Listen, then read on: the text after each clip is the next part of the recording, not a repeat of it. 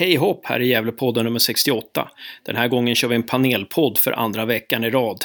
Det gäller att köra paneler när man vill bearbeta förluster, i alla fall funkar det så för oss. Men vi lämnar er inte tomhänta med intervjuer, för sist av allt kommer en intervju med Fitim Kastrati och Mattias Voxlin som jag, Hasse, gjorde i Carricks Corner precis före Jönköping Södra-matchen i fredags. Så att en panel blir det med diskussioner tillsammans med mig, Josef, Patrik Severin, som ni träffade förra veckan, och eh, krönikören på GDAB, Stisse Åberg. Kom ihåg nu att damerna spelar derby mot Sandviken på lördag klockan 14 på Järnvallen i Sandviken. Och nu på torsdag så kan ni hänga med Kärrekläktaren till eh, Eskilstuna och se AFC Eskilstuna mot Gävle IF. Nästa hemmamatch blir måndag den 28 femte. Alltså nu på måndag 28 femte 19.00 på Gavlevallen. Då väntar Landskrona. Tjingeling!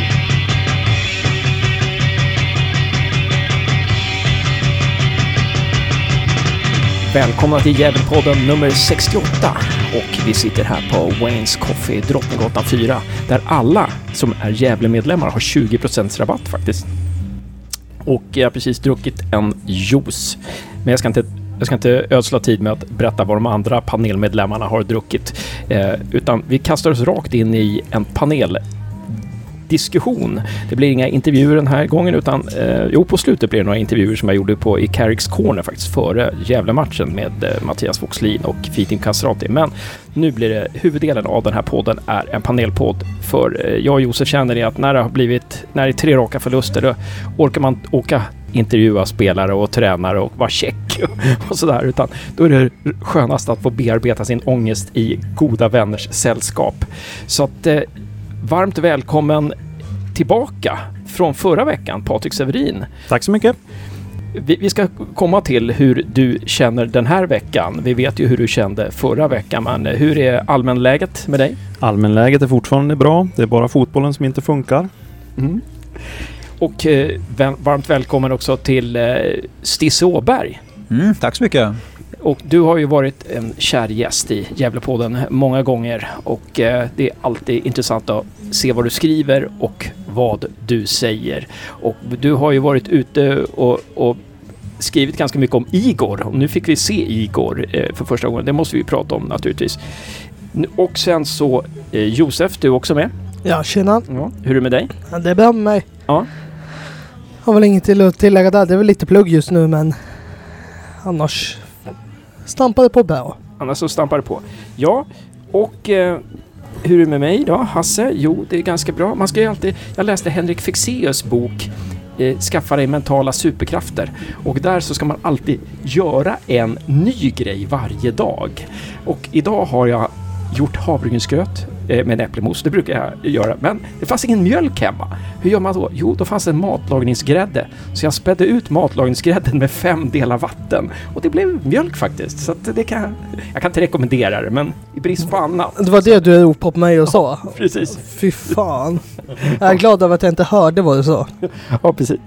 Så det har jag gjort i alla fall. Eh, ja, men eh, vi går över till GIF och eh, allt som är Eh, på tal om utspätt alltså. Går in på Gävle IF nu lite snabbt här. Ja, bra.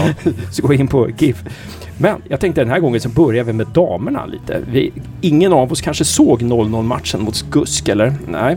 Men eh, det blev 0-0 mot eh, gamla Uppsala SK och eh, vad, vad, säger ni så här rent spontant? Ni, känner ni så här att ah, det var en missräkning eller vad spontana tankar kring det? Det kommer ju alltid matcher som man tycker man borde vinna men som man inte vinner eh, under en serie. Så att eh, man får ju räkna med lite poängtapp här och där, absolut. Nu när man spelar en högre serie också. Eh, så att eh, ja, det kommer poängtapp, absolut. Mm. Stisse? Någonting? Eh, nej, men jag har ju sett dem spela. Jag såg dem spela mot det här alltså topplaget och serieledarna i Bollstanäs. De fick stryk med 3-0. Eh, och eh, jag tycker GIF gör en, en spännande och bra säsong fram till nu, en, eh, även om det blir ett litet poängtapp. De är ändå nykomlingar. Va? Men framförallt är det ju liksom den här veckan man bygger upp mot det här derbyt som är på lördag. Sandvikens IF, det var alltså två, två lag i distriktet, de klassiska klubbarna som möts eh, på damsidan nu. Jättebra att du kom in på det. Och vet du vilken tid matchen är? Ja, jag skulle säga att den är klockan 14.00. Jag ska sända den på tidningarna nu. Så, att, eh, Okej, så är det lite reklam där också då. gd.se och arbetarbladet.se. just det. Logga in, som vi säger. Just det. Så att matchen direktsänds. Och var spelas den? I Sandviken eller? På V- VM-arenan i Sandviken. Klassiska Järnvallens VM-arena från 58 där. Häftigt. Eh, någonting du vill lägga till där Josef om eh, dammatchen senast? Eh, besviken över 0-0? Tänkte väl mer på att det är konstigt av att de inte gör något mål. De brukar vara väldigt målfarliga har har alltid min känsla varit så att när jag såg, eh, jag brukar se live-uppdateringar på, på Instagram och så såg jag att nej det blev inga mål och det var för något av lagen, att de inte släpper in något är inte så konstigt men att de inte gör någonting tycker jag är rätt så konstigt med tanke på att de har väldigt bra anfallare. Det är lite svårare motståndare den här säsong, eh, säsongen och i den här serien skulle jag säga. Det gör ju att det är svårare och det har sett en del mål man gjort som haft lite, lite tur också. Va? Men det ska man ju ha. Men man har inte gjort de här riktigt praktfullträffarna. Däremot gick man ju vidare i kuppen tidigare. De slog ut. Edsbyn och eh, går till nästa cupavgång och det är kul. Mm. Ja, och gamla Uppsala SK är ju, de har ju, de har ju spelat i eh, division 1 ett tag. Va? Så att de, de har ju ru- rutin därifrån. Så att det är ju, det, e- egentligen ska vi kanske vara tacksamma över poängen. Jag, jag träffade Klara Axlund eh, som uppdaterar just Instagram och eh, jobbar mycket kring Gävle IFs damlag. Hon sa att det var en otroligt chansrik match som hade kunnat sluta 5-5 i princip. Så att, ehm, ja. Eh, ja, men, men då ser vi helt enkelt fram emot derbyt klockan 14.00 på lördag i- i Sandviken. Det ska bli otroligt spännande att se och Sandviken har ju gått oerhört bra i den här ettan, damettan. Eh, ja, så måste vi då komma in på eh, J Södra-matchen. Gävle IF Jönköping Södra, matchen som spelades i fredags. Dagen efter den norska nationaldagen som Fitim Kastrati konstaterade när jag pratade med honom. Era förhoppningar innan J Södra-matchen, eh, hur var de? Någon som vill säga någonting? Ja, vi tippade ju matchen i förra podden. Jag hade ju 1-2 där. Men förhoppningen var ju att det inte skulle slå in då. Eh, eh jag trodde att vi hade bra chans att kunna ta poäng. Eh, jag tycker också att vi gör stundtals kanske vår bästa match i år spelmässigt framåt. Eh, däremot så är vi ju lite passiva bakåt tycker jag, eh, egentligen hela matchen. För vi kan ju ligga under med både 1 och 2-0 efter första kvarten. De är ju på väg att göra ett drömmål där när de skjuter i stolpen bland annat. Och sen har de något läge till i, i straffområdet som August får göra räddning på. Men sen sista halvtimmen av första halvlek tycker jag är den bästa jag sett Gävle göra i år faktiskt. Eh, det blir ju lite annat spel när Igor äntligen får chansen då att komma in och man ser ju direkt vad det betyder när man har en spelare som är bollskicklig. Lite grann som Montiel, liksom att eh, det går att hålla i bollen faktiskt. Eh, och det visar han ju. Så att, eh, jag tycker ändå att det var ett fall framåt. Synd att det inte blir tre poäng och det blev ju inte en enda poäng då, men ett litet fall framåt ändå tycker jag. Ja, jag var ju också negativ i förra podden och trodde på förlust. Men sällan har de varit så eh, missnöjd över att ha tänkt rätt om man säger så. Eh, Stisse, någonting där? Dina Ja, så här var det att hur eh, GIF? GIF har ju som ni vet stängda träningar och då, det respekterar jag också. Men däremot fick jag alltså tips eh, dagen före vilka man då eh, tränade med helt enkelt. Va? Eh, och trodde knappt på uppgifterna själv faktiskt. Så jag låg lite lågt i, i vad jag skrev om det och jag förstod inte hur man skulle använda de, de, de här spelarna. För när jag hörde att man skulle ha eh, Ljungberg, Florén, Ior, tror jag, han heter faktiskt. Vi säger Igor, så alla vet vem det är. Eh, och eh, så är Alanto i alla fall. Eh, fyra stycken, hur man skulle formera det. Eh, men det visade sig på matchen väldigt tydligt hur, hur man tänkte där. Och det är det som jag tycker var lite olyckligt med den här matchen, är att nu när Mjällby har, har karvat fram en, en, en intressant speluppställning som fungerade, ja nog 17 går Erik Törnros sönder då. Som var, eh, alltså Igor var ju en viktig spelare i det här spelet men, men Törnros, eh, jag är lite så här Törnros-fan på olika sätt. Va? Jag tror att han har en, en potential. Och eh, han, han tillförde mycket i spelet också med tanke på att han, han klarar av att ta emot bollen han vågar gå ner och möta bollen och rycka sönder motståndarna på det sättet. Så han gjorde väldigt mycket rätt. Va?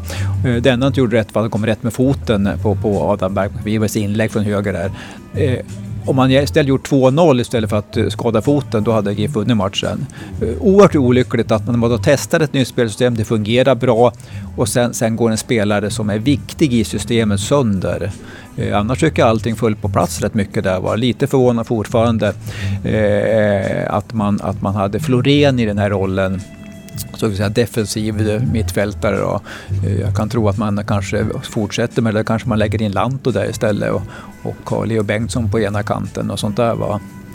Eh, men ja, det var olyckligt eh, därför att man hoppas att man ska hitta rätt till slut och börja ta de här segrarna och poängen.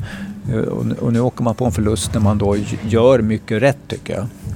Jag, jag tycker det är konstigt över hur de fortsätter hålla på och förändra så mycket i startelvan. Och positioner på allihopa under matchen. Som att Florén, som ni alla, alla varit inne på, att Florén går ner som defensiv mitt. Och, och, att man slutar använda Lanto där. I den rollen som Lanto var bäst i under hela förra säsongen. Det var ungefär en balansroll och att man använder Igor lite som man gjorde, använde Montiel då. Och det, det är väldigt konstigt också tyckte jag att Igor som eh, kändes som att han nästan var bäst på plan har stått utanför laget de tidigare matcherna. Och det är helt otroligt hur man kan uh, hur man kan komma in i dagens lag och vara bäst. Det tycker jag är lite från konstigt. Från 0 till 100. Ja, från 0 till 100. Ja. Det... det är lite lustiga är att vi pratade, i, satt här förra veckan med eh, din kollega Karin X Johansson då, satt i den där stolen. Så, så, så pratade vi en hel del om Igor också, att vi, vi eh, Eh, vad, vad har han gjort för någonting för att inte vara med? Och sen helt plötsligt så startar han då och är så himla bra. Alltså, men hur kan man förklara det? Alltså, ja, man kan ju säga så han skulle aldrig kunna vara med i den här podden som ingen, han inte förstår vad vi säger. Och där har du en, en del i förklaringen därför att eh, eh han pratar ju inte engelska. Eh, han pratar inte svenska och eh, jag pratar med Mjällby och det är klart att det är stora problem att kommunicera med honom. Va? Det var, hade det blivit en, en seger i den matchen hade det varit kul att ha en, en Mjällby-cam, eh, alltså en kamera på Mjällby han, I stort sett så stod han och, i Europa och tittade på, på eh, Igor under hela matchen.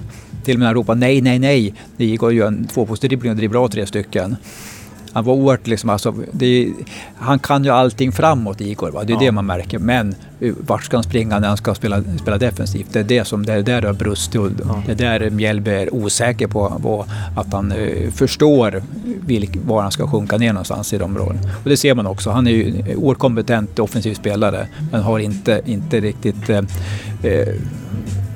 känner sig inte hemma i försvarsspelet, vet inte riktigt var han ska vara någonstans. Okay.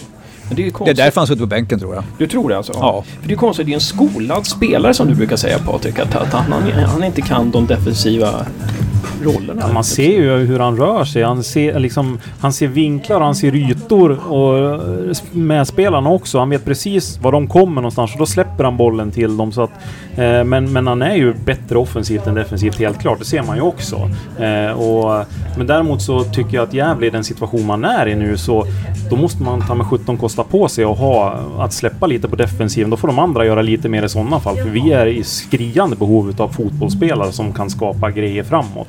Så då får de ju styra om lite i sådana fall. Då jag hoppas, precis som Stisse säger här, att det funkade ju bra det här spelsystemet. Och börja inte krångla igen nu, utan liksom låt det här sjunka in nu, trots att man har en jättesvår match mot AFC nu.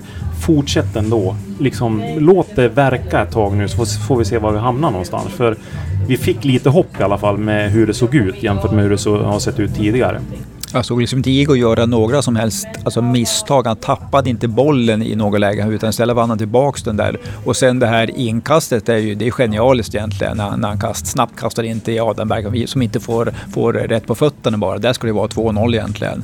Jag tror att Adam sprang med bollen och inte riktigt visste var den var där. För att eh, nästan han var överraskad. Det var ju, det var ju genialiskt egentligen. Ja, det var nog det bästa inkast man har sett på, ja. av en jävla spelare ja. på 20 år eller någonting. Liksom. Det var fantastiskt bra. Men sen det tråkiga är också att vi släppte in mål på samma sätt som vi alltid gör. Att eh, deras 1-1 påminner mycket om Värnamos 1-1 tyckte jag. Spel, att helt plötsligt en spelare centralt fri. Och det finns ju ingen människa som missar det på den här nivån. Och sen... Och Degerfors också. Ja, jag kommer inte ihåg det målet, men ja. Ja, 1-1 målet fl- smyger de in bakom Florén. Eh, och man ser Sansara blev ju vansinnig. eh, För de har ju sina spelare i mitten och så kommer han insmygande bakom Florén och Florén såg han inte. Hade han vridit på huvudet lite grann så hade han sett honom. Eh, men det är ju precis som du säger, alltså vi släpper in för enkla mål. Tyvärr är det så. Och sen, det, och sen som Hasse sa till mig efter matchen, det är att det är typiskt att alla får sådana här drömträffar mot GIF. Men det är ju ingen drömträff, utan får man stå och sikta så där länge med den där ytan på den här nivån, ja då sitter de där alla dagar i veckan. Det finns ju ingenting som hotar han när, han, när Gvargis skjut, skjuter ner bort. Och det är lite det som är synd att ingen gör jobbet i det läget. Alla står och tittar och ofta, ofta nu så här känns det som att det är mycket zon. Att försvaret är nöjda om de har sina zoner. De tänker inte längre på spelarna riktigt. Och vi är nästan tillbaka i förra årets försvar. Då vi hittar nya sätt att förlora. Jag tycker vi hade väldigt bra kontroll över hela matchen mot Jönköping. Och sen tappade vi dem en 20 minutsperiod och den 20 minutsperioden blir vi så straffade på. Så att vi kommer därifrån med noll poäng. Alltså 1 målet då, det är, ju, det är ju en snabb situation där den passningen går, går igenom och Sansar fick täcka bort och den går bakåt till en spelare som fyller på. Eh, sånt händer, men däremot så att man sjunker så djupt i vid 1-2 målet att man inte kommer ut på. Det är faktiskt eh, det är faktiskt Lantos som kommer lunkande där tror jag, i, i godan ro och inte når fram. Alltså, och, och, och eh, styr av skott helt enkelt. Eller hotar eh, skottvinkeln. Var det någonting som du också tänkte på där? Nej, jag tänkte på det där jag skickade till dig i morse. Ja.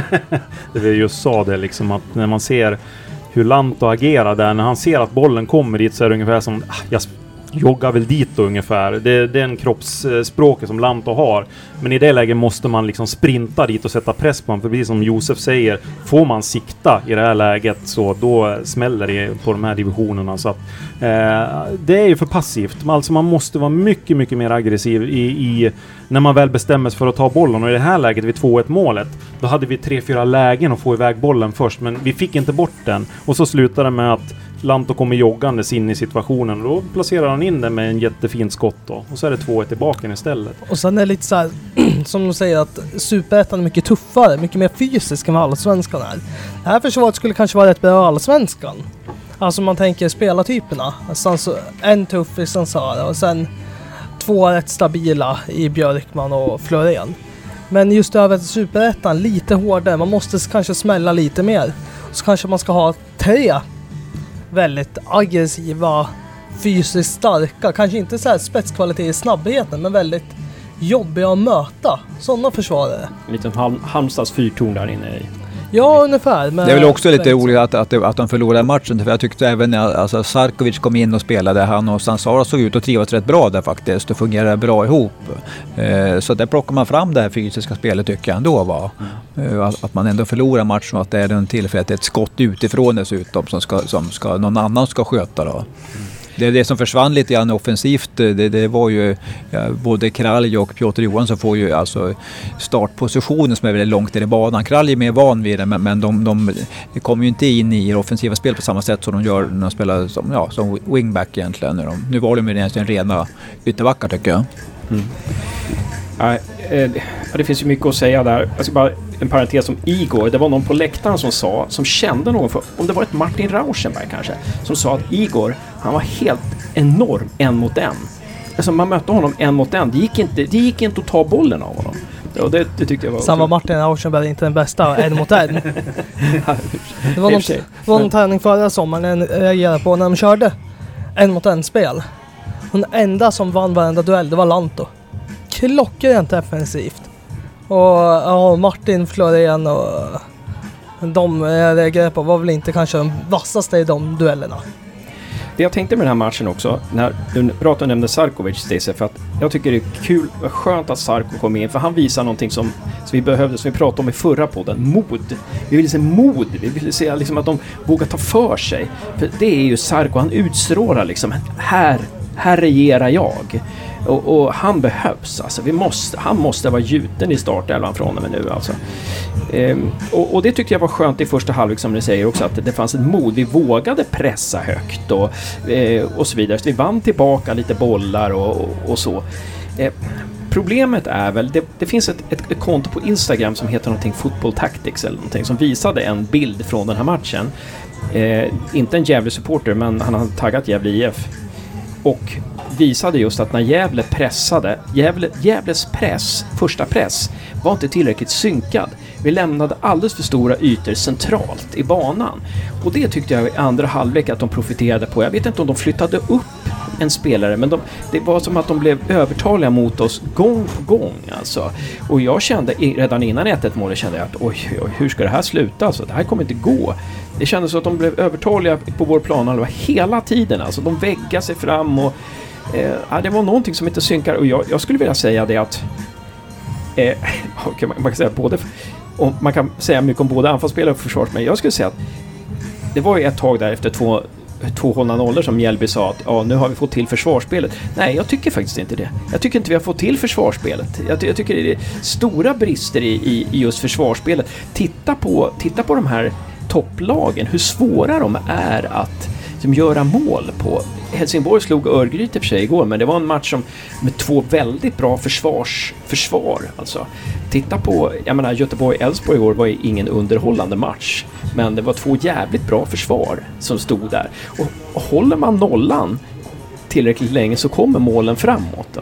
Men alltså, nu har vi släppt in åtta mål på tre matcher och innan dess hade vi släppt in, vi släppte in fyra mot Brage borta och Eh, släppte vi in fyra i någon till match eller?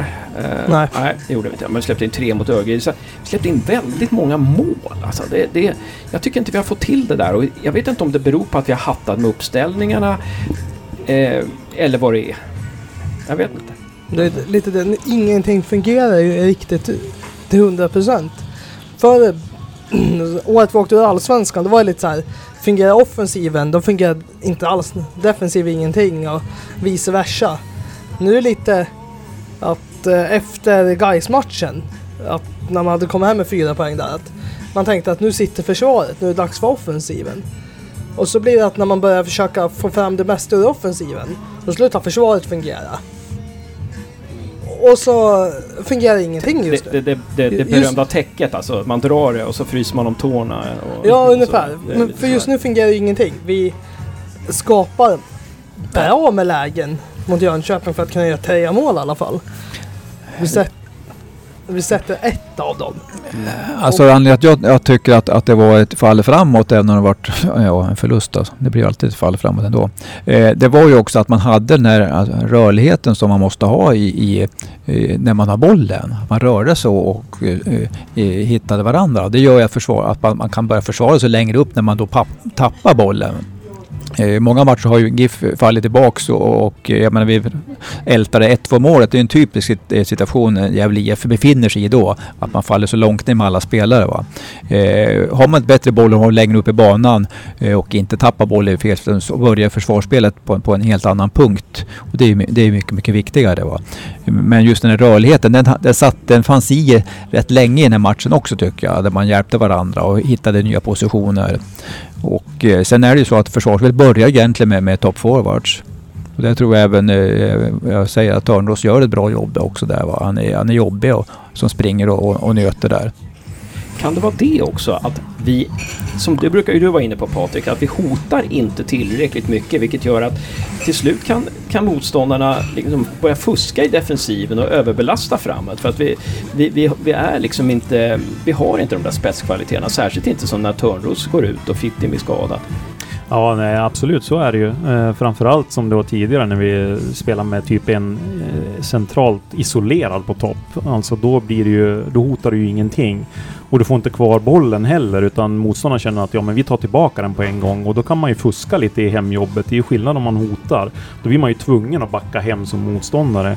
Eh, och det var ju det som jag tycker var bra med den här matchen, precis som Stisse sa, att vi får en rörelse och vi behåller bollen framme på deras planhalva mycket, mycket mer än vad vi gjort tidigare i år. Och det är det vi måste bygga vidare på nu. För det där, kan vi liksom hota och börja göra mål så tror jag att försvaret kommer att lösa sig eh, av sig självt längre fram.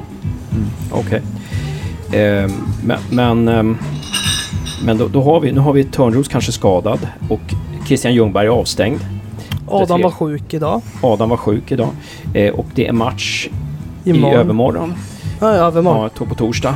Ehm, har vi tillräckligt bra trupp för att ersätta de här nu? Jag Mm. menar, när, vad säger ni om Hjälte till exempel? Hjältes insats? Nej, man märkte inte av han någonting. Tycker det, är, kon- det är ju synd när man tar in han att eh, det är vår första, vår första ersättare när andra är skadade. Jag, han, jag tycker inte han gör någon skillnad alls. Nej, jag Han håller har, med. han har in, ingen riktig spetskvalitet. Nej, precis. Eh, Alltså Adam har ju sin snabbhet, Törnroth och sin fysik. Han, har, han var ju väldigt fysiskt stark tidigare hjälte. Eh, som folk har erkänt han som. Man märker inte av den fysiska styrkan hos han. Och han är inte vidare snabb. Nej, jag... Det är som att han gör varken till eller från. Det känns ungefär som att han springer lite med handbromsen i. Jag vet inte om det är mentalt på honom eller vad det var. För man, man har ju sett honom ha gjort bra inhopp. Framförallt för några år sedan i Allsvenskan mot AIK gjorde han ju ett fantastiskt inhopp.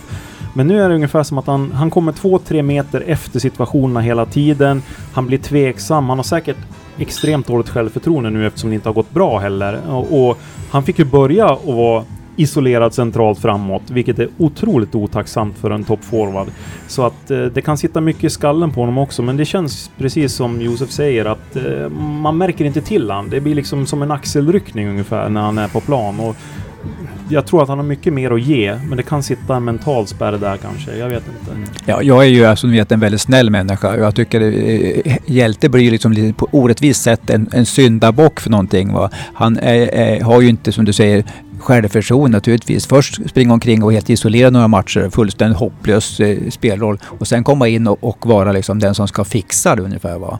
Eh, hopp, helt hopplöst ska jag säga för honom. Och problemet är ju faktiskt, om man svåra bandet tillbaka lite grann här, det är ju, eh, och det, det har jag hört eh, även Mjällby ska jag säga grymt om, va? att då hade man faktiskt Dennis Hymmet i truppen.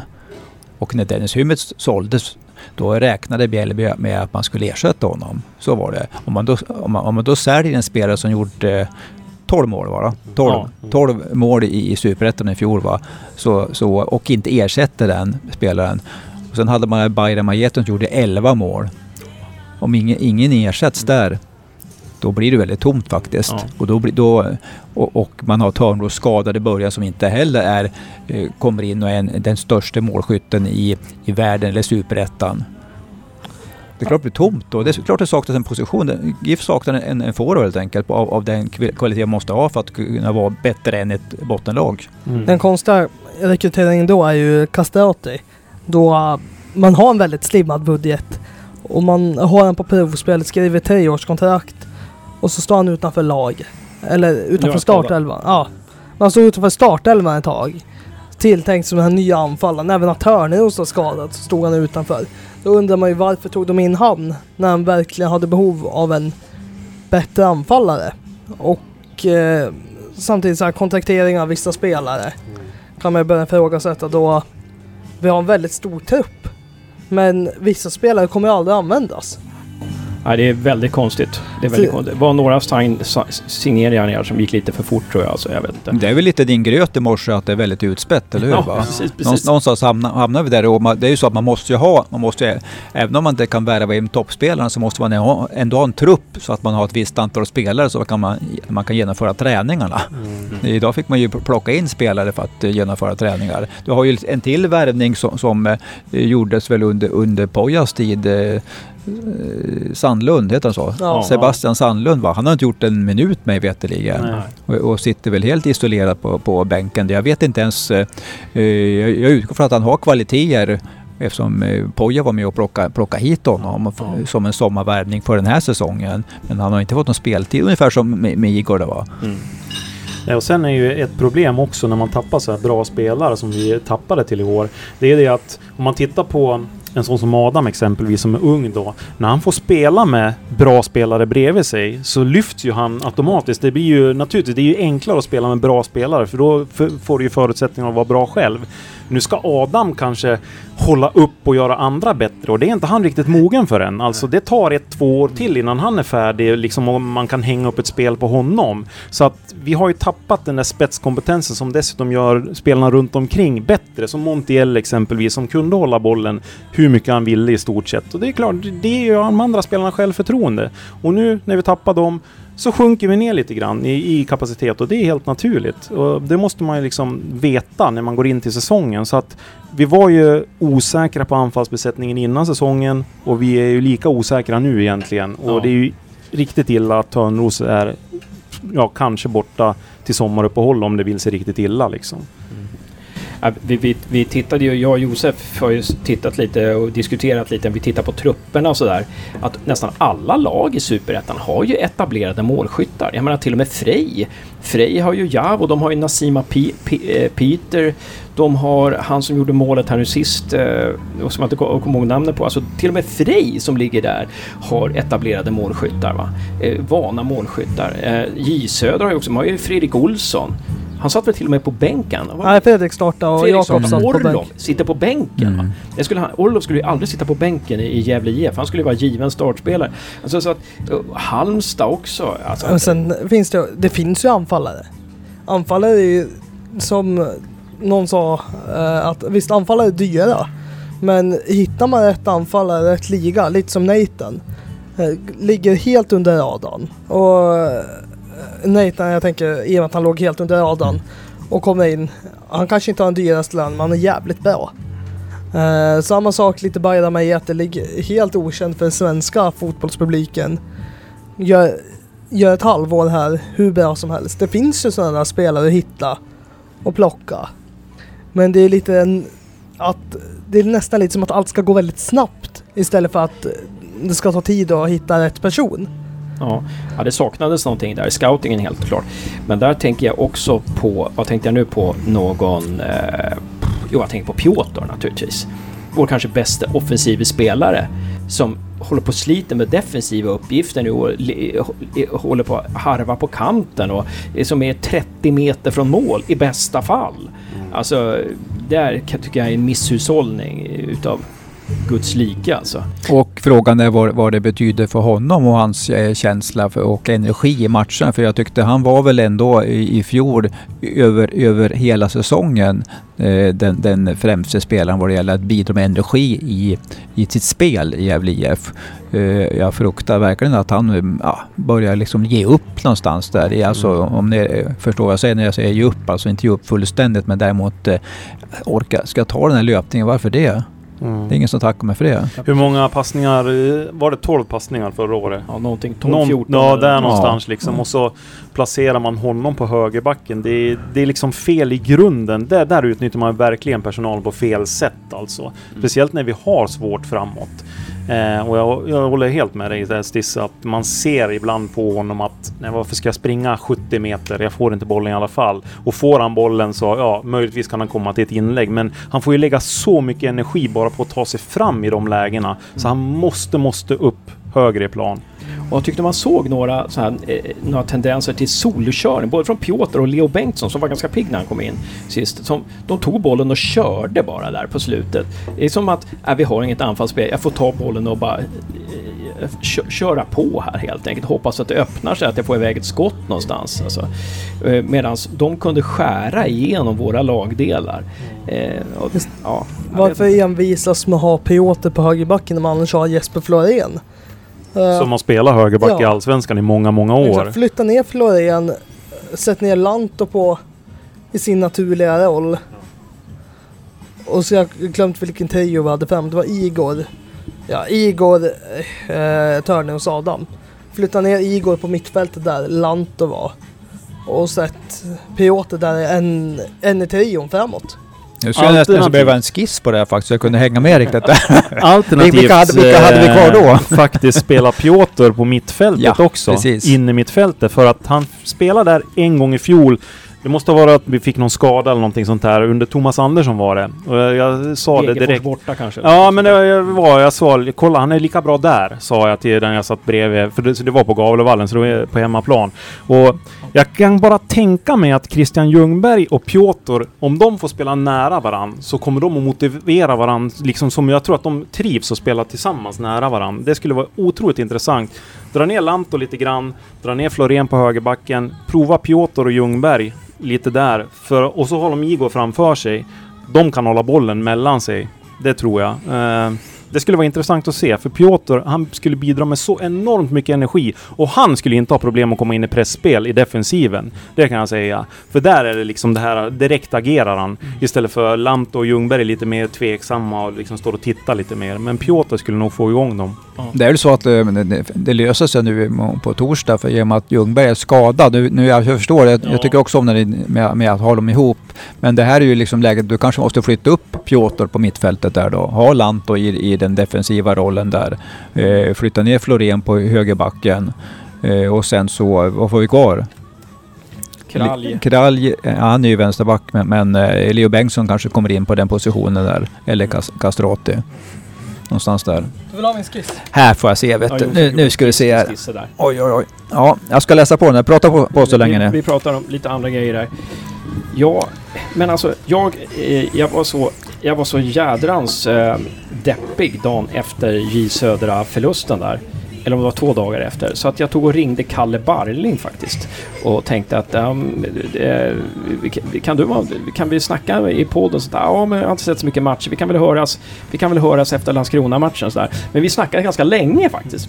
Och eh, då, det som Kalle Barling sa, det är att de viktigaste faktorerna för framgång, det är kontinuitet. Man måste, alltså kontinuiteten. därför sa han så här att, ja men det var under Pelle liksom, ja men Pe- Pelle hade ett sp- spelsystem. Alla kände till det, det spelar ingen roll om Gernt gick, då kom, kom det bara in någon till. Det spelar ingen roll att, ja, och så vidare. Så någon drog, då kom, då kom in någon annan på den där positionen bara och gjorde det jobb som de alla visste att de skulle göra. Att alla måste vara överens om, så här spelar vi. Och, ehm, ja, lite sådär. Och det är just därför det är extra jobbigt att Poja försvann. För hans spelsätt köpte ju alla i föreningen, publiken, allting. Alltså då hade vi fortsatt nött på med den.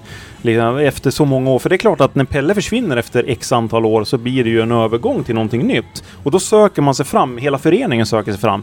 In kom Poja och nu gör vi så här. Och alla köpte det på en gång. Och då hade det sett helt annorlunda ut. Även om vi inte har varit topplag eller vad vi nu har varit så hade vi fortsatt jobba på det sättet. Och det hade vi behövt. Och Poja sa ju det mot AIK också. Nu ska Josef komma in här. Kom ihåg vad jag skulle säga. Nej, kom in du då. Jag- Det jag känns lite som att det var lite det Mjällby inte gjorde för Poja han var ju väldigt tydlig med att nu gör vi så här. Och så är det så. Men Mjällby känns inte som att han riktigt har hittat sitt spelsätt. Det här, det här är det bästa spelsättet. Utan han letar ju sig fram. Och han är lite som Giffa varit, let, letar efter någonting som passar istället för att han har sin idé och han impl, implementerar, Implementera. implementera det på dagens trupp.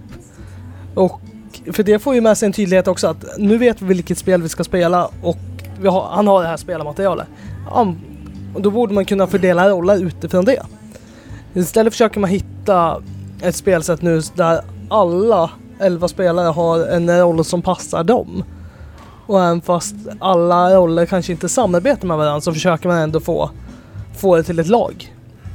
Och jag tänkte på Poja, han sa ju, han fick ju lite skit där av Axén, Alexander Axén i, i, i TV att eh, för, för Axén sa du måste ändra när, han- när, när ja, det var ju mot förlusten mot AIK borta 0-1 Göteborg då. Du måste ändra ditt sätt att spela, börja slå lite långbollar så här. Och då sa Poja, men här har vi jobbat hela försäsongen. Här har jag försökt sälja in det här spelsystemet. Ska jag då bara helt plötsligt i, i, när det är 25 minuter kvar, nej nu spelar vi så här. Då skulle jag ju tappa allt, all, all min cred. Och då, det sa han ju efter, för matchen efter så vann de. Nu kommer jag inte ihåg vilken motståndare det var. Och då, då sa han Var inte liksom- då de mötte Malmö? Ja, och Malmö Ja, det var kanske har varit så. Ja. Att tack vare att vi spelade, alla vet sina roller och att vi spelar på det här viset så kunde vi vinna den här matchen. Alltså att, ja, ibland måste man ja, kanske ta en förlust för att sälja in sin trovärdighet. Men, men det Kalle också sa, det var att han han sa bland annat och det här med att många gnäller nu på, på, på ehm, eh, på eh, Janne Andersson att han, han håller fast vid sina spelare. Det är Gustav Svensson och de här, de här profillösa som kommer in och följer ut VM-trupp. Men, men han sa det, liksom, att det är otroligt viktigt att, att man håller fast vid, för man skapar någonting tillsammans. Och Kalle Barling sa att till och med om man förändrar i kansliet i en förening kan det påverka lagen på plan. Och det tyckte jag var jävligt spännande att, att, att eh, just den här kontinuiteten är otroligt Men sen så sa han också så här att ni måste komma ihåg att det här med Mjällby är en orutinerad tränare och att det här laget är otroligt ungt, så ge dem tid. Men då säger man, men vi kan ju inte ge dem, om vi ger dem tid, men då åker de ner i division 1, då, då har vi inget lag kvar. Ja, och så vidare, och så vidare. Men, men det var intressant i alla fall att han, han tryckte på en kontinuitet, att alla vet sin roll. Liksom. Det var... Nej, men det är ju så att, att uh, Mjällby söker liksom det, det spelsystem som passar bäst. Han har förstått uh, att han kan inte spela med, med det system som Poja hade. För att Poja hade faktiskt mycket bättre spelare. Det var li, lite schysst man var även där faktiskt. Och nu söker han nu, och som sagt nu tyckte han hitta liksom en modell för det material han har. Va? Mm. Eh, och, och sen när det gäller rätt, vad, vad tror man, vad ska GIF hamna? Alltså jag tycker man gör bra så om man, om man ligger någonstans på mitten och hänger kvar i säsongen. Därför att det är ett ungt lag och det är exakt som, som Kalle säger. Det, det är en, en tränare som faktiskt inte har, har varit med så mycket även om han har en enorm rutin som spelare och erfarenhet och, och kunnighet där. Men eh, han måste ju bygga upp någonting nytt egentligen då. Eh, och det är ju en slags, eh, ska jag säga, efter Pelle Olsson så har det varit lite Roger Sandberg där och, och så har det varit, varit eh, en säsong till med Thomas Andersson där. Eh, och sen kom Poja med, med, en helt ny idé. Va? Men, men eh, vi kan ju sitta och grymt hur länge som helst att Poja försvann. Det, det fattar väl alla att hade han varit kvar så hade en del spelare varit kvar också. Och då hade vi suttit där och sett glada ut också. Mm, ja, ja, precis. precis. Ja, eh, nej, men, men, eh, men det ändå verkar som att intrycket jag får av när vi pratar är att det är ganska positivt ändå. Första halvleken lovar ganska gott att det finns någonting att bygga på där. Eh, men men... De har ju sju poäng för 17, de hade fem i fjol. Ja, ja, och fem, de hade fem poäng efter åtta matcher även i Allsvenskan för två säsonger ja, sedan. Va? Men, men hur lång tid ska man ha tålamod? Hur lång tid ska man ge dem? För att de fick ju som sagt också en försäsong med ungefär identiska truppen. De har inte förändrat så mycket. De har ju haft någon spelare ut och någon spelare in. Men att man då fortfarande åtta matcher, sju, jag vet inte hur många matcher vi är in på serien. Å åtta. Åtta, håller på och försöker hitta rätt fortfarande tycker jag ändå är konstigt. För mycket av det man gjorde på försäsongen ser man inte någonting av just nu. Och då kan man visst, man kan skylla på att ja, man mötte bättre lag. Ja men då kanske man ska anpassa spelet, alltså spela det spel man gjorde på försäsongen. Med anledning av att det är det spelet de har tränat på mest. Det kan inte vara så att de har tränat, för att lite här att eh, de motiverar alla cupmatcher med att vi möter bättre lag, vi kommer inte ha så mycket boll. Att vi ska spela med tillbaka draget och spela lite mer på väntan. Ja men jag tycker någonstans lite här att det var ju Dalkurds storhet att Ja, det spelar ingen roll vilka de mötte. Mötte de ett allsvenskt lag eller division 1-lag. Eh, mm. Som när de mötte upp oss i kuppen för några år sedan när vi låg i allsvenskan och de i division 1. De spelar ju fortfarande på sitt sätt. Och jag förstår inte varför man har... Varför Gävle inte försökte spela med sin fotboll och utnyttja verkligen cupmatcherna till någon träningsfördel istället för att försöka sno någon poäng. Mm.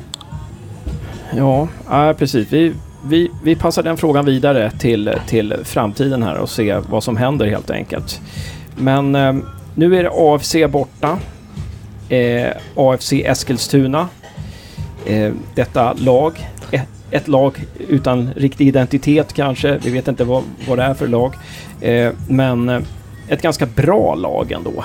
Eh, på pappret Dock såg jag, de, jag såg delar av den matchen, de spelade 2-2 mot Varberg och Varberg var ganska kaxiga den matchen, hade mycket väl kunnat vinna den. Eh, vad, vad, säger ni? Vad, vad ger ni Gävle för chanser? Ja, alltså det, som du som säger att det är liksom, vad är, vad är det för typ av fotbollslag? De var uppe i Allsvenskan i fjol, som åkte de ur, men de har inte fallit ihop. Det är det jag noterar. Jag tror de har 18 poäng i tabellen och ligger tvåa. En del lag faller ihop fullständigt när man, när man åker ur Allsvenskan. Det är ju bara att titta, Halmstad har haft en jobbig säsong nu va. Eh, som Gävle förra året. Som Gävle i fjol va. Inte AFC, de ligger kvar och, stam, och, och, och, och flyter på en kork där det är långt uppe. Och eh, jag tror de har en förlust på de här åtta matcherna. En livsfarlig motståndare. De har oerhörda kvaliteter nämligen. Mm. De har ju släppt in väldigt få mål också för mig. Det var ju Varberg släppte de in två mål, men annars tror jag att de har varit väldigt stabila ja. bakåt. Eh, annars kan man ju tänka sig att de har ett antal individuellt skickliga spelare. Eh, kanske kan vara till Gävles fördel lite grann. Eh, jag tror kanske att AFC tror att det här kommer att bli en lätt match. Eh, Gävle har gått knackigt och så vidare. Men jag tror det viktiga för Gävle är fortfarande att fokusera på sitt eget spel nu. Man får ta det för vad det är. Eh, det är ingen som räknar med att vi ska ta poäng där nere. Kan vi göra det så är det bra, men fortsätt spela det man försöker bygga upp nu istället. Och så kommer poängen att trilla in lite längre fram om inte annat. Ja. Eh, jag vill fortsätta se kaxighet. Jag vill fortsätta se... Jag, jag, vill, ja, jag vill hög, hög press och att vi åker ner dit för att, för att vinna helt enkelt. Eh, och så alltså vill jag se Piotr i en offensiv roll. Inte, ut, inte förpassad till kanten. Eh, och Igor från start igen. Så kanske det kan hända någonting alltså.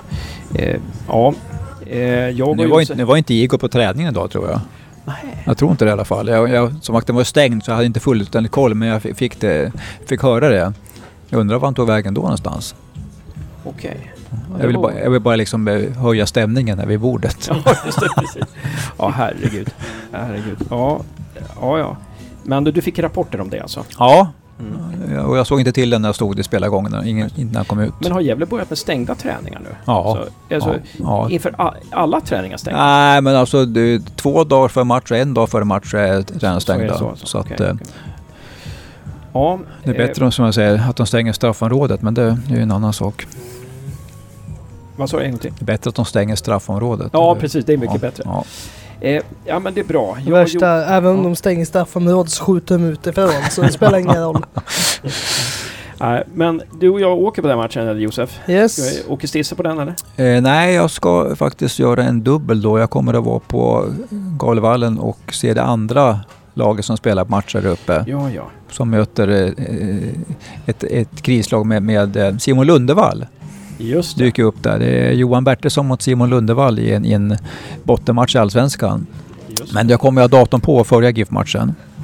Jag fattar först inte att du menar Allsvenskan. Jag trodde det var att mötte GIFs U21 Elfsborg. Eller och var, spelar Lundevall där nu? Eller Valbo eller?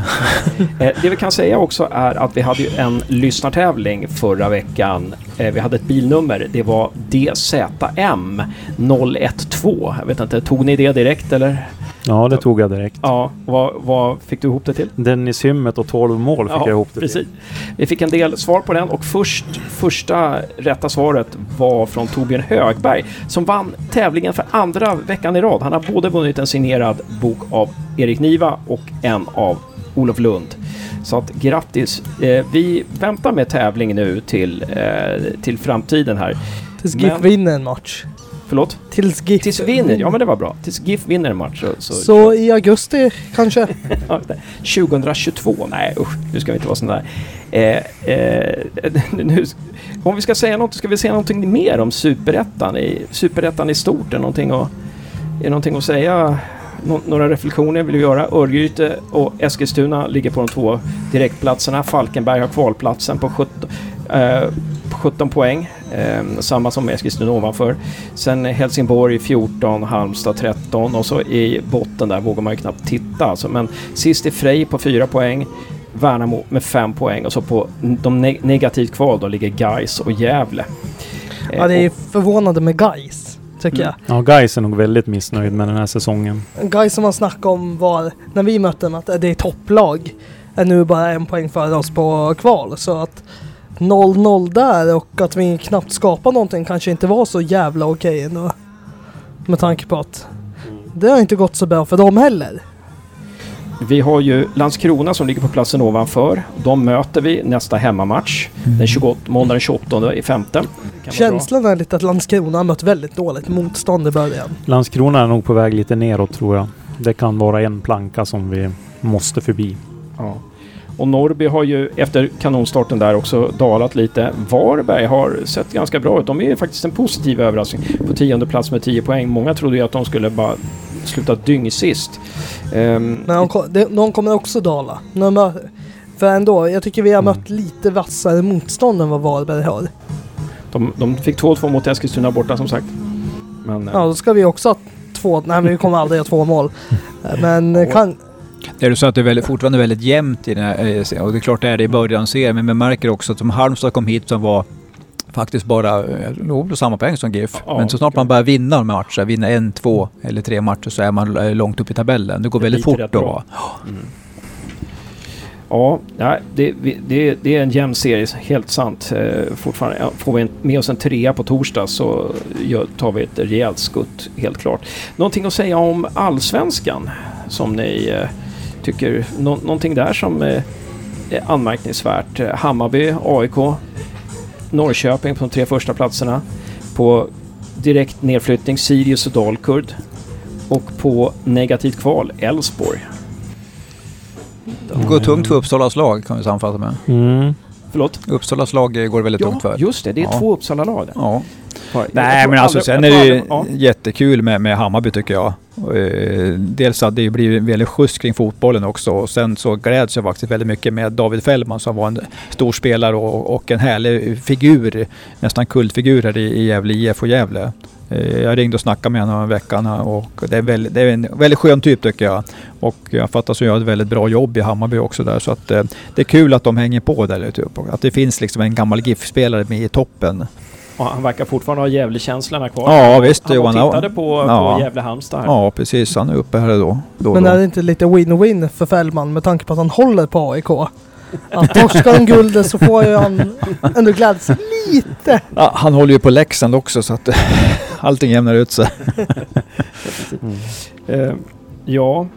Eh, Nej, men det är klart att det är märkligt att Elfsborg ligger på kvalplats där. Det är därför den här matchen på torsdag då, eh, mellan eh, Dalkurd och eh, Elfsborg är rätt viktig egentligen. Nu lyckas de ju kvittera mot eh, Göteborg, precis eh, Elfsborg.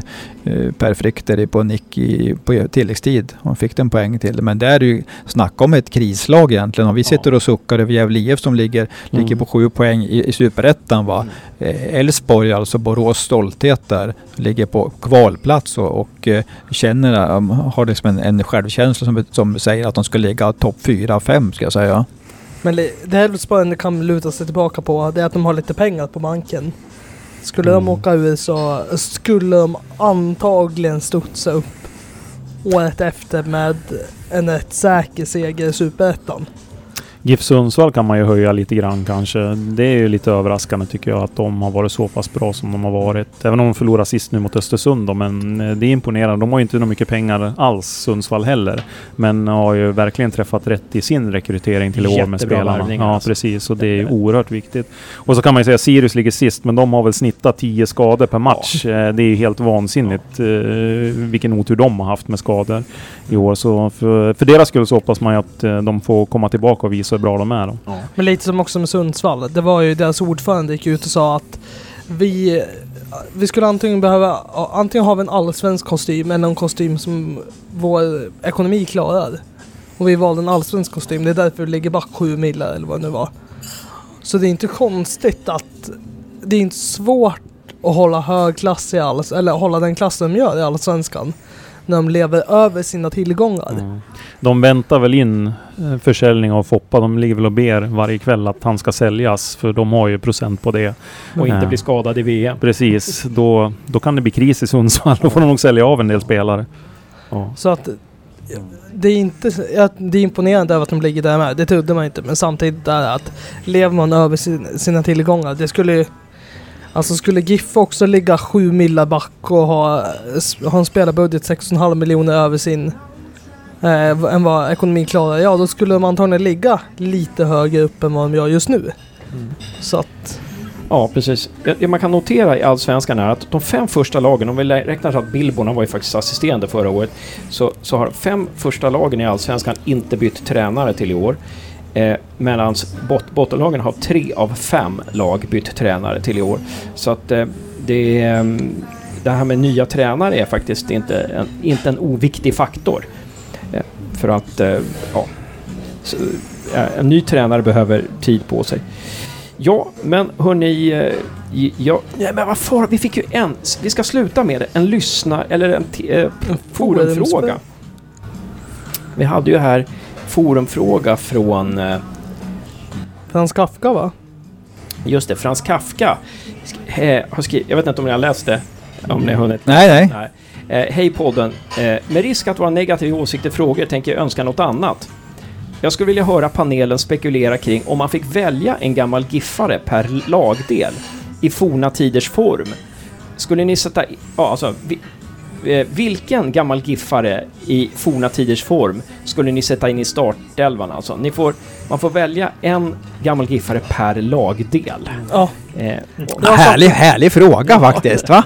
och jag Nu får du förlänga lite programtiden här. jag, satt och tänkte, diskussion. jag satt och tänkte på den här i... eh, Jag vet inte. eh, När, tidigare idag när jag åkte bil. Ja, du, du, du är klar med din alltså? Jag är klar med min. Ja, sä, säg din så kan vi tänka under tiden. Jag hade Olof Mård på backen. Eh, li- tycker, det är någonting det vi saknar kan jag tycka. En eh, lite fys mer fysisk back. Och hans prime var han väldigt, väldigt bra. Men han var ju på väg att lämna Gävle för bättre klubbar. Eh, och sen på mittfältet skulle jag flytta på... Skulle jag sätta in Chipsa på den defensiva mitten. Med tanke på att det är någonting vi saknar just nu. En riktigt bra sweeper. För han... Han tog ju fan allt där på mittfältet. Han var ju otroligt jobbig att möta under sin bästa tid också. Anfallet är faktiskt... Anfallet har jag inte bestämt men... Jag tyckte de andra två var viktigare. Anfallet, jag vet inte, Javo skulle jag väl säga bara för att det var ändå min personliga favorit. Han hade en väldigt stor verktygslåda. Jag tror vi aldrig har fått så många straffar som under hans tid. Och jag tror aldrig Voxa missar så många straffar som under hans tid. Ja, men bra. Målvakt då? Eller får Ja, man... men ska räknas mål- målvakt? Målvakt, det finns ju bara en att välja så Ja. det skiter jag i. Det är Hugosson. Nej, det är Hedvall. Nej, Hugo. Jaha. Någon annan som vill kasta sig in? Ja men Hugo, det, Hugo har vi i målet, eller hur? Va? Hugo, Ja. Hugo i Ja. gluggen som, som de sa en gång i tiden.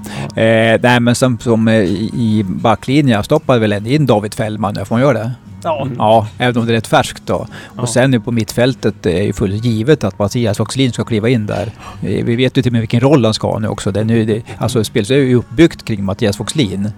Eh, sen är det svårare faktiskt framåt för där har man ju faktiskt haft en rad forwards som, som jag, gillar då och har haft kvaliteter. Men eh, man vill ju ha in det här GIF-hjärtat. Nu har vi fått in Hugo och fått in från eh, Voxlin så vi stoppar in Hasse Bergen där på topp tycker jag. Mm. Patrik? Ja då. Eh, Mattias Voxlin är ju given på mittfältet. Sen då får väl jag gå lite längre tillbaka i tiden då. Eh, vi hade ju en spelare i början av 90-talet som heter Jesper Mattsson. Eh, som var fantastiskt duktig. Han, han var till och med så bra som innermittfältare så Gävle gick över från att spela 4-4-2 till att spela 4-3-3. För han var så duktig så han kunde täcka hela innermittfältet själv. Eh, men han kan jag sätta i backlinjen för sen blev han ju inneback. I, han vann SM-guld med Ham- Halmstad 97. Så han sätter jag som inneback. Eh, och framåt har vi ju också väldigt många duktiga jag är ju svag för Micke Dahlberg som jag tycker erbjöd väldigt mycket i uppspelsfasen. Så jag skickar väl in honom då nu när Törnros är skadad. Jesper Mattsson, det var en sköning tycker jag. Ja, Ja, jo. slängde in got, gotlänningen där. Gotlänningen. Ja, visst. Gotlänning, va? Gjorde hur många landskamper? En gjorde han. Bra, Han var uttagen i tre, men han gjorde en. Ja. Jag satt faktiskt och läste om det igår. Ja, nej, jag vet han gjorde. Sen fick han väl, eh, han spelade vid England. I Nottingham Forest. Ja, han och fick- gjorde några matcher där, men sen så, jag tror det var knät som eh, det small var- på han och sen så blev det inget mer. Jag för mig att det var att han fick någon, någon alltså blödning i, i kroppen någonstans. okej, Eh, ja. Mjälten som, som, som Ja, han hade ju problem. Eller Han hade två skador tror jag Ja. jag läste mig till. Och jag tror det var knät andra gången Okej, som gjorde att ja. det var, var slut Ja, men skönt att få in honom i alla fall. Ja. Eh, Sen läste jag faktiskt en intervju med honom i eh, Hallandsposten eller vad det heter. Han bor ju i Halmstad Ja. nu. Eh, Men allt verkar vara bra med han och han går och tittar på Halmstad hela tiden. Så att, och spelade faktiskt... Han gjorde comeback i Ullareds lag eh, på äldre dagar. Mm. Men han var fantastiskt duktig. Spelade han två eller tre säsonger? Ja, något sånt där. På, Men han var så pass bra 90-talet på innermittfältet så att eh, då valde de att bara spela med honom själv centralt. För han var ju fantastiskt duktig. Intressanta svar. Ja, alltså det, det, det, som, det som kommer med, till mig först, det är forward. Jag skulle ta Alexander Gerndt. För Gerndt, han kunde göra mål på egen hand. Han behövde inte ha medspelare egentligen. Han kunde springa ifrån sina målspelare. Och så var han, när han var i form var han klinisk. Alltså han, hans, avslut, hans avslut, de satt ju i krysset. All, allting satt ju i krysset alltså. Det var, så att det, det skulle jag nog ta. Sen skulle jag nog vilja plocka med René Macondelen när han var som bäst också. Det var, det var på, på mittfältet där. Eh, men eh, försvaret, det var, det var ju betydligt svårare alltså. Det var betydligt svårare. Ja, ja, det, ja jag, får, jag drar till med Fällman där också då. Eh, eh, helt enkelt. Eh, ja men vad bra. Men det ska vara en tränare också. Ja just det. Måste han träna? Nej, det var, Du- frågan löd inte, men det, Nej. måste ju finnas du- en tränare också. välja. Ja men, men- ja, men du säger ju Pelle Olsson naturligtvis. Ja. Ja. Jag säger Poja. Och. Patrik säger, Stefan Lundin då för att gå tillbaka till 80-talet. då, då, så, då så säger jag Kenneth Rosén då. Jag har en fråga till Stisse innan. Uh, vi avrundar det här. Du sa Hasse Berggren. Vilken ålder tänkte du på Hasse Berggren? En väldigt ung Hasse Berggren. Den Nå, yngsta. nå, någonstans där ungefär när, när han gick till Hammarby. Eh, 98, 99 någonstans där. Då är jag nöjd. Sen har vi faktiskt en fråga till Stisse enbart. Eh, den hade jag glömt bort. Eh, Bob Hunds piprök, signaturen Bobs, Bob Hunds pi, piprök, eh, frågar. Eh, eh, hade ni, tänkt, ni hade tänkt, säkert tänkt ställa den här frågan, men fråga Stisse vad han tror krävs för att vända på detta. Är det bara att låna in en anfallare, som han skrev i sin senaste krönika? Eller är det något mer? Skrev jag det? Ja, enligt- ja, inte, enligt ja, strunt samma. Kanske inte låna in, men vi har kommit fram till att det är den position som saknas.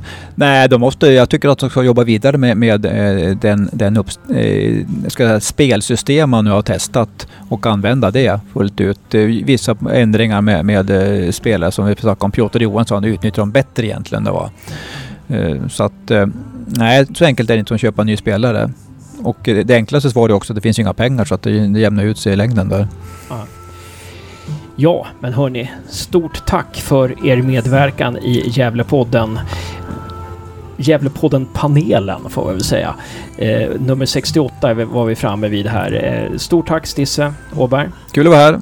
Stort tack Patrik Severin. Tack så mycket. Stort tack Josef. Tack Hasse och tack själv. Ja, tack så mycket. Men innan vi lämnar er så tar vi ett tip, en tipsrunda på Gävle. Eh, vi tar två. Sandviken-Gävle, eh, derby i damernas division 1. Och sen så tar vi, efter det så tar vi ett tipsrunda när det gäller eh, AFC mot Gävle på torsdag. Ska vi. Och eh, om vi börjar med derbyt då mellan Sandviken och Gävle på lördag klockan 14. Vad säger ni där? Har ni, någon, har ni några bra nummer som vi, ni vill bjuda på? Vad säger Patrik? Eh, ja, jag kör eh, på det Josef sa. Det, blir, eh, det har varit dåligt med mål från Gävle nu, men eh, det blir islossning här. 1-4. Stisse? 2-2 blir det faktiskt. Josef? 5-0 till Gävle. Då säger jag 5-2 till Gävle. Eh, efter ett 1-1 i halvtid. Eh, det var en bonus som vi fick. Eh, och sen så går vi till eh, matchen på torsdag. AFC mot Gävle. Ännu en bortamatch då. AFC mot Gävle i Eskilstuna. Vad säger Josef där? 3-0 till AFC. Stisse? Ja, förlust med eh, 1-2. Patrik? Jag kör på eh, 1-1 i den här matchen. Och jag... Nu går jag emot allt förnuft, men jag tror faktiskt Gävle vinner den här matchen med 2-1. Kul att någon är positiv i alla fall. Stort tack grabbar! Stort tack själv. tack. tack.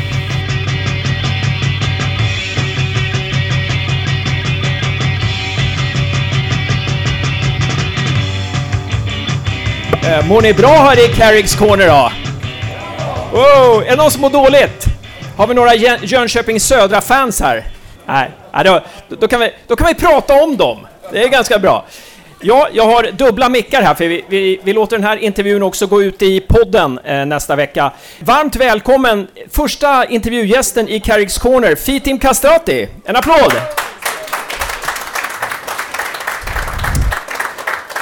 Ja, Fitim, eh, jättevälkommen till Carricks Corner och kul att du signade med Gävle i tre år. Men vi undrar ju lite, varför är du inte med i matchtruppen? Jag hade väl ett litet uhell med i kampen mot Örgryte. Jeg, som ni hör så ska jag pröva att snacka lite, blanda lite norsk och svensk. Ehm, jeg fikk problem med min axel. Sen så har jag haft lite problem och jag tränar med laget ändå, men jag är inte helt redo for match enda.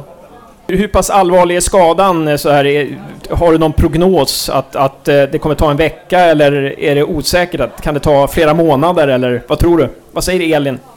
Nei, eh, det er bra. Som jeg sa, så Jeg får jo trent med laget, så Sånn sett er det ok. Og jag hoppas ju att pröva att vara redo till nästa match allerede. Det började ju väldigt bra den här säsongen med vinst mot Värnamo. Och, men nu har det blivit två raka förluster. Vad tycker du att eh, laget måste bli bättre på, enligt dig? Nej, eh, alltså vi har ju vi har ju visat i alla matcherna vi har spelat i år att det känns som att vi har varit med i alla matcher sen det har varit lite marginer för och marginer emot. Um, nu tänker vi att vi bara fortsätter att stå på och jobba hårt. Vi prövar att jobba med vårt offensiva spel. Uh, vi följer oss väldigt trygga def defensivt. Um, så jobbar vi varje dag på träning med vårt offensiva spel och vi tror ju att det kommer till att lösna så fort som möjligt och kanske allerede idag mot Jönköping.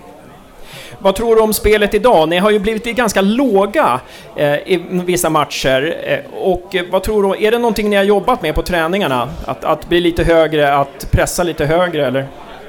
Ja, absolut. Alltså, det är inte så att vi har lust att bli så lave som vi har blivit. Um, ehm, vi jobbar ju varje dag med, att, med, som sagt, med vårt offensiva spel och pröva att lyfta spelet vårt högre i banan. Um, ehm, så jag har en god känsla idag i hvert fall att uh, eh, har sett väldigt bra ut på träning uh, eh, de sista dagarna och jag har tro på att idag kan det smälla verkligen. Vi har ju sett startelvan, där går ju Sarko in istället för Björkman och eh, Igor går in istället för Leo Bengtsson. Vad tror du, om vi börjar med eh, Stefan Sarkovic, vad tror du är, eh, ja, vad är hans styrka? Vad tror du innebär att, att Sarko kommer spela ifrån start idag? Nej, alltså vi... Eh, alla vet ju att vi har en bred stall med... Det, vi har ju massa goda spelare, så det är inte så att vi har bara 11 bra spelare.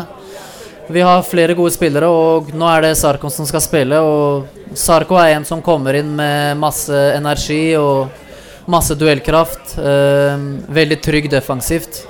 Så ja, absolut, eh, det kommer att bli väldigt bra. Och Igor, kom, Igor Sor eh, Sorakovski kommer ju in på mittfältet. Han gör sin första start den här säsongen i Superettan. Vad säger du om hans styrkor? Igor också, alltså... Om man kommer på treningene våre och ser på Igor spela, så, så, ser man att det är en spelare som är otroligt bra med ballen i benen. Um, så han är ju en som absolut kommer till att tillföra oss massa bra bollberöringar. och som jag sa tidigare så har vi ju slitt lite i offensiva spelet vårt kanske och uh, det kan fort vara så att Igor uh, kan hjälpa laget väldigt med att finna bra lösningar ute på planen idag. Det är ju lite intressant också att Nathan Sansara har ju också lite norska kopplingar. Han är ju ihop med en, eller gift kanske med en, en norska. Eh, har du, eh, har ni, brukar ni träffas ibland, eh, du och Nathan, och prata lite norska, eller hur funkar det där? Ja, alltså Nathan kan inte allt för mycket norsk, så det blir stort sett engelsk, men eh, som sagt, jag har ju jag har spelat mot Nathan i flera gånger i Norge. Han har han har tacklat mig typ varje gång vi har spelat mot varandra. Eh, så ja, vi, vi mötes mycket utanför planen och han är en otroligt bra kille. Och jag måste jobba lite med norsken hans för uh, han snackar inte för bra norsk ändå. Ja, så att, han är ganska jobbig att möta med andra ord. Är, han en ganska ful spelare så här, när man möter honom? En ganska, liksom, spelar han lite eh, ruffigt sådär? Ja, alltså han har en väldigt ruff spelstil och men jag tror ju samtidigt att det är lite sån typ det vi tränger. Ehm, vi har ju ett väldigt ungt lag och eh, vi tränger typer som Nathan som som gör att det är lite ont att möta. Han är lite vond att möta kan jag tänka mig för motståndarna. Så Nathan ger oss massa, han ger oss duellkraft och han är en ledare också. Han, han pratar, han dirigerar. Så han har ju varit väldigt bra för oss. Då. Vad säger du om Gävle som stad då? Vad, vad är det, har, du några, har du några favoritställen i Gävle? Um, jag brukar ju uh, käka mycket på bocken, brock, Ja, är det så man säger? Ja. ja brända bocken. Ja, riktigt. Um, det är ju mitt favoritställe tror jag, typ jag. Några andra platser som du tycker är bra i Gävle, där, där du brukar gå, där du brukar promenera och där? Um, ja, jag har brukt lite tid på... Jag vet inte helt namnet egentligen, men det är en sån typ skog, uh, en park typ. Bolo- Bolognerskogen. Ja, helt riktigt. Eh, där har jag plejat och springa lite, gå lite turer typ. Så nej, det är mycket bra ställen i Gävle där det. Vad saknar du från Norge? Förutom oljan då? Eh, nei Jeg veit ikke. Jeg hadde jo nettopp Det var jo 17. mai i går, da, så det hadde jo vært kul å feire.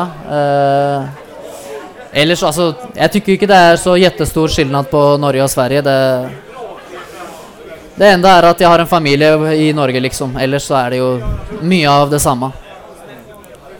Stort tack för att du ställde upp Fitim Kastrati och eh, hoppas eh, du blir bra fr- från skadan eh, framöver. Eh, och lycka till eh, med fotbollslivet i Gävle IF. En applåd för Fitim Kastrati!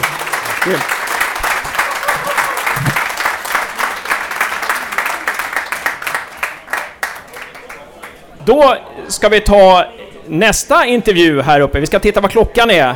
Det är 19 minuter till match, matchstart här nu och nu ska vi presentera nästa gäst. Vi har haft honom eh, i Gävlepodden en gång, eh, sen har vi försökt få med honom i Gävlepodden andra gånger, men då, då har han hållit på med andra saker. Eh, kanske träna fotboll eller någonting. En varm applåd för vår kära legend Mattias Foxlin!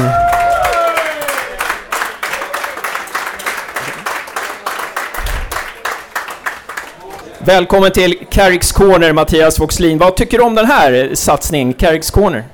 Ja, men det är väl häftigt tycker jag att supporterna kan ta sig in här och käka lite och mingla runt lite innan match. Du la ju av 2008 eh, tillsammans med Thomas Hedlund. Eh, vad är din koppling till fotbollen idag? Jag är med som eh, ledare för vår yngsta dotters lag, Flickor 15.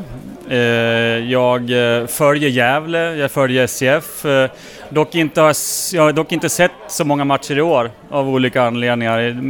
Min tid med tjejerna i laget går ju åt där tre, fyra dagar i veckan och sen, ja, så finns lite annat att göra också. Man måste ta hand om familjen också ibland.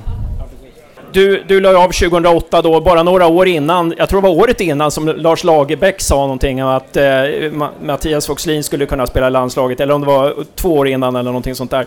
Eh, men, men kände du att du la av i tid, eller tänker du så här, har du känt någon gång efteråt att ah, skulle kanske kunna fortsätta något år? Ja, men jag har säkert kunnat fortsätta något år till om jag inte haft en efterhängsen eh, eh inflammation i, mitt, i min sittbensknöl det året. Men jag kände att jag hade gjort så många, många år inom fotbollen och det kanske var rätt läge att sluta då också. Jag kände själv att sista året jag inte kunde prestera det på den nivån jag ville och då tyckte jag att eh, äh, nej, det får det vara. Något, om vi skulle lyfta ut eh, två minnen då, två GIF-minnen där, som, som står ut. Eh, eh, kan du, ja, två matcher sådär som, som du skulle komma, som du kommer på på raken. Eh, eh, vad skulle det vara för någonting? Ja, det är svårt att inte nämna Malmö-matchen. Det var därför jag sa två. Nej, men det var ju en fantastisk match där vi ligger under med 3-0 i halvtid och lyckas vända till 4-3. Eh, både för oss spelare, men jag tror även publiken som var där eh, tyckte det var en häftig upplevelse som man bär med sig. Sen får jag säga, eh, IFK Göteborg borta, första året i Allsvenskan. Eh, vi möter ett storlag där vi ställer upp med, jag tror det är åtta spelare av elva i startelvan som spelar division 2. Eh, ja, några år tidigare. var också ganska häftigt tycker jag. Ja, det var 1-0-seger tror jag va? Stämmer, Bernhardsson. Just det. Bernhardssons stora år. Vi kanske skulle sålt honom år, eh, efter den säsongen för 25 miljoner eller vad det- han hade kunnat vara värd efter åtta mål som mittfältare. Men eh, ja, eh, vi ska prata, det var någonting mer jag tänkte på under den tiden, men vi kanske kommer tillbaka till den tiden. Jo, jag tänkte så här, men när, när, du, när du nu tänker tillbaka på liksom, din, din mittfältsroll eh, som du hade i Gävle IF, om du skulle jämföra någon annan Gävle-spelare som, liksom som, ja, som, var ganska lik, som är ganska lik i di, din spelstil. Det kan vara någon som har spelat i GIF efter du har lagt av eller någon som spelar nu. Någon, någon som liksom liknar dig lite. Vem skulle det kunna vara? Ja, den som jag kommer att tänka på först kanske i, i och det är väl kanske lite Alexander Falsetas när han var här. En eh, otroligt eh, duktig spelare, frän i närkampsspelare, eh, eh, bra passningsspelare, en pådrivare. Han, han tycker jag väl kanske liknar min spelstil på ett sätt. Sen tycker jag Lanto idag har tagit på sig ett stort ansvar i sin eh, mittfältsroll där han eh, är en bärande spelare idag och står för eh, mycket erfarenhet och rutin. Intressant det där med Falsetas, uh, verkligen. Det, det, var ju en spelare som hade en ganska sittande roll från början, men, men, men utvecklade sig väldigt mycket och gjorde ju mål senaste allsvenska omgången också. Eh, men om vi jämför då fotbollen då under Pelle, eh, när, ja, 2005 till 2008 någonting. Om vi jämför den fotboll som GIF spelade med den fotboll som GIF spelar nu, vad skulle du säga, vad är skillnaderna, likheterna? Ja, alltså när vi gick upp Allsvenskan under de, de åren så var det ju ett gäng lokala spelare, eller från distrikt och närområde här, som hade spelat ihop många, många år. Och tränat på grusplaner under många år också. Idag har ju spelarna helt andra förutsättningar. De har uppvärmda konstgräsplaner som de, som de kan träna på egentligen året runt. Och det är klart att spelare blir mer och mer bekväma med bollen ju mer eh, de tränar på, på att spela fotboll. Jag menar, grus i all ära, vilket var bra då, men det går inte att jämföra förutsättningar då med nu heller. Om vi, om vi säger så här spelmässigt, spel, alltså, taktiskt och eh, uh, hur, hur, spelet ser ut på plan. Hur, hur skiljer sig Gävle IFs spel idag mot hur ni spelade för tio år sedan? Men vi var ju väldigt starkt organiserade var vi Bra, bra försvarsspel. Sen hade vi ju eh, även... Eh, när vi vann bollen så, så attackerade vi blixtsnabbt och många gånger så var det väldigt lyckosamt. Idag, och framförallt kanske under förra året, så spelar jag jävligt mycket mer tålmodigt, har en annan bollhållning i lag och spelar runt bollen mer.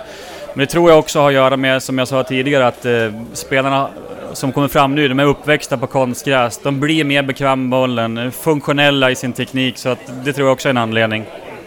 Men ni var väldigt bra på att komma till avslut. Jag vet att Hasse Berggren sa en gång till mig att var, när han slutade GIF, att det var väldigt kul att titta på GIF. För ni kom alltid till avslut. Det blev, ni kanske inte hade bollen så mycket, men ni kom väldigt ofta till avslut. Är det något du kan skriva under på eller? Jo, men så var det ju lite grann. Framförallt på Strömvallen, det, där när vi fick konstgräs var ju inte den mattan så jäkla bra om man ska vara ärlig heller, så det var ju inte så roligt för motståndarna att komma när det hoppade och for. Men vi tränade ju på den hela tiden, så vi visste ju hur bollen betedde sig, så att eh, vi bröt ju många bollar eh, när de försökte spela ut Gävle IF som och de gjorde alltid sin sämsta match på Strömvallen mot GIF och så vidare. Det är många som har sagt det efteråt. Så att det är klart att vi var duktiga på att straffa dem när de tappade bollen. Ja, Henke Larsson vägrade ju till och med åka upp en gång med när han gått till Helsingborg, för han vägrade spela på Strömvallen. Så det var ju... Eh, där kanske det var en miss egentligen att flytta till Gavlevallen. Eh, men vad säger du om Gävle IF idag då? Det, det, just den här säsongen, det började... Ja, det har gått lite upp och ner och sådär. Vad, vad, vad, vad säger du om, om laget hittills? Ja, jag har faktiskt inte sett Gävle en hel match i år, så det är svårt att uttala sig fullt ut om det. Men jag, jag, tror vi kommer få se en hel del eh, bra prestationer såklart, hoppas jag på, men även eh, att prestationerna kommer att gå lite upp och ner. Stor omsättning på spelare eh, nu igen till det här året. Det, bör, det är dags liksom att bygga upp det igen. Eh, många unga spelare som behöver erfarenhet att spela elitfotboll och, och få den rutinen. Eh, så jag tror vi kan vi kan se en del, en del bra prestationer, en del bra matcher, men det kommer nog svänga lite grann tror jag. Ett, lite mellanår låter det som på dig, att vi ska, det här ska ses som ett mellanår när, när, folk får lite rutin och sen nästa år ska det kunna hända eller? Ja, men jag, de vill ju, alltså man går in för att vinna fotbollsmatcher varje gång man går in, men man får ha med det i åtanke när man ska värdera laget och spela truppen tror jag, att det är ett ungt lag eh, som inte eh, har så mycket erfarenhet på många håll och kanter av elitfotboll. Eh, vi skulle haft några fler Jonas Lantto som kan vara en ryggrad, ryggrad i dagens Gävle IF, men nu har vi den trupp vi har och jag hoppas att de kan utvecklas under året under Mjällbys ledarskap också, så att eh, vi får hoppas att eh, att det går bra som, som, så bra som det kan göra. Nå någon spelare som du, någon eller några spelare som du tycker är extra intressanta i dagens Gävle IF? Eh, Ja, om vi tar förra säsongen och den här säsongen som du ja, lagt märke till? Jag tycker Piotr gjorde en fantastisk eh, säsong i fjol. Jag tycker han har härliga egenskaper eh, som, som tillför Gävle väldigt, väldigt mycket. Jag tycker eh, Anton Kralj också har fina egenskaper. Bra fartig spelare med jättebra funktionell teknik. Sen finns det en hel, några, några andra spelare också, men det är väl just de två jag tänker på först.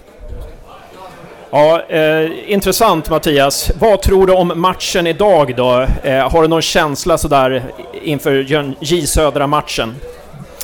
Jag tror det blir en, en rätt jämn match. Jönköping kommer från Allsvenskan och åkte ur och fått också en, en ganska tuff inledning på Superettan. Det bevisar ju svårigheten med den här serien. Eh, du måste ta varje match på största allvar och göra jobbet fullt ut. Eh, så pass jämnt är det. Så att eh, jag tror att det blir en, en spännande match. En sista fråga då. Vilka gamla lagkompisar umgås du med eh, fortfarande? Ja, det är väl några som jag har kontakter mer än kanske med andra, men Bernhardsson, Hasse Hugosson, bland annat Hedlund, Brand. Hugosson, då har du lite inside här då? Ja, nu var det länge sedan jag pratade med honom, så att jag har ingenting... Jag har inte fått någonting inför kvällens match. Stort tack Mattias Voxlin, alltid roligt att prata med dig och... Ja, vi ska prata... Eh, ja, ja, skulle vi göra det? Vi ska prata om Högbo... Eh, padel. Jag vet inte hur det där uttalas, jag har bara sett det där ordet nämnas. Men eh, prata om det! Nej men jag har ju dragit igång ett projekt tillsammans med två eh, kompisar i Sandviken där vi öppnat två paddeltennisbanor i, i, i Högbobruk i Sandviken. Så ni som inte har testat på paddel igen, ta er till Högbobruk, prova att spela. Det är en fantastiskt rolig och social sport. Just det. Eh, pa paddel, är det, är det, är det, kommer det från den här baskiska sporten pelota eller? Eller vad, vad, vad påminner det om för någonting? Ja, du spelar i en bur som är 20 x 10 meter, så det, man kan väl säga att det är en blandning mellan tennis och squash. Man ska slå bollen mot en vägg alltså, och... Ja, du får använda väggarna, men bollen måste ju studsa, på, studsa innan den tar i väggen. Det måste den göra, men... Äh, det är en kul sport. Det blir mycket spel, verkligen. Ja, eh, spännande. Så då åker vi, och paddel uttalas, uttalas alltså? Paddel säger man ja, precis. Då tar vi oss till eh, Högbo eh, paddel och testar den sporten. Eh, stort tack Mattias Oxlin, hoppas du återkommer till Carricks Corner och till Gävlepodden. Tack så mycket.